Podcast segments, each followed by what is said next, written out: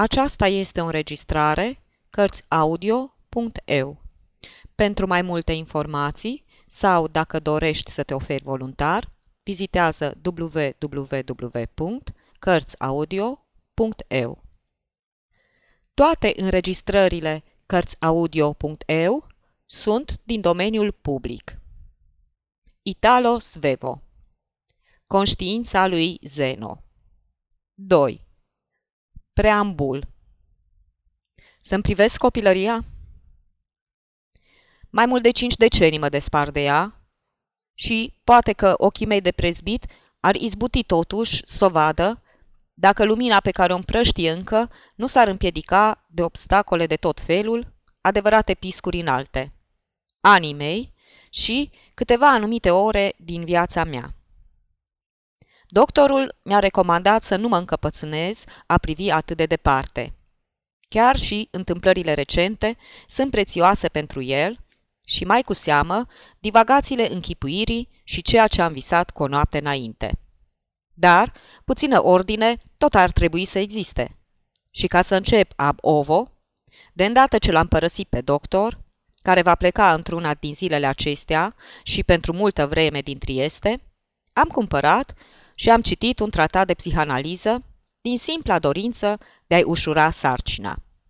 Nu e greu de înțeles, ci numai foarte plictisitor. După masă, așezat comod într-un fotoliu gen club, iau în mână un creion și o bucată de hârtie. Fruntea mi-e netedă, deoarece am eliminat din minte orice efort. Propriul meu gând îmi apare izolat de mine. Îl văd.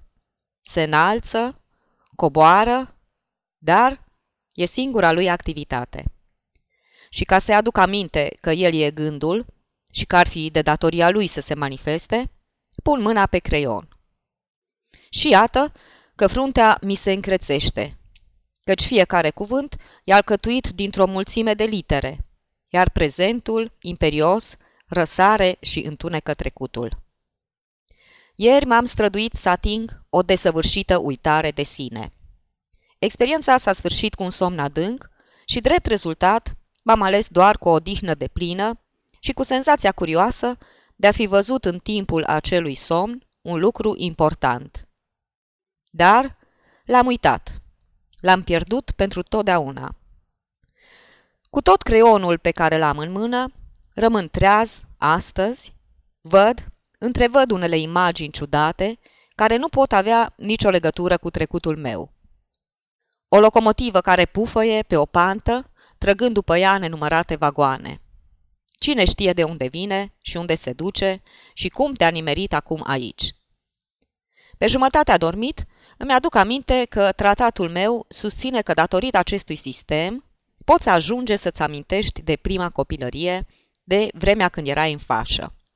Și văd numai decât un copil în fașă. Dar de ce trebuie să fiu eu acela?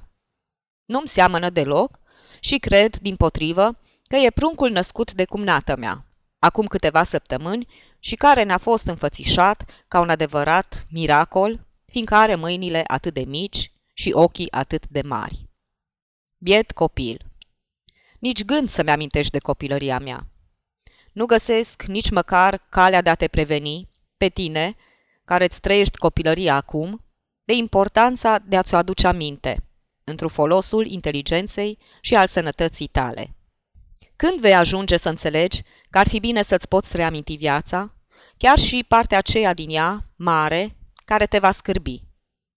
Între timp, inconștient, îți cercetezi micul tău organism în căutarea plăcerii și minunatele tale descoperiri te vor îndruma spre durerea și boala la care te vor împinge chiar și cei care n-ar voi asemenea lucru. Ce-i de făcut? E cu neputință să-ți ocrotească cineva leagănul. În trupul tău, copile, stă gata să se producă o combinație misterioasă.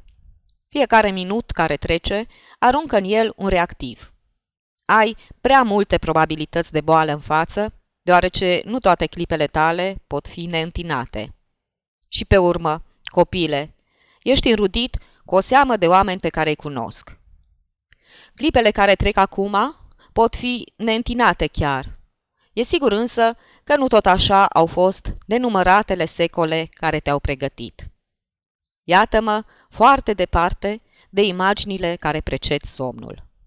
Mâine voi încerca din nou. Sfârșit.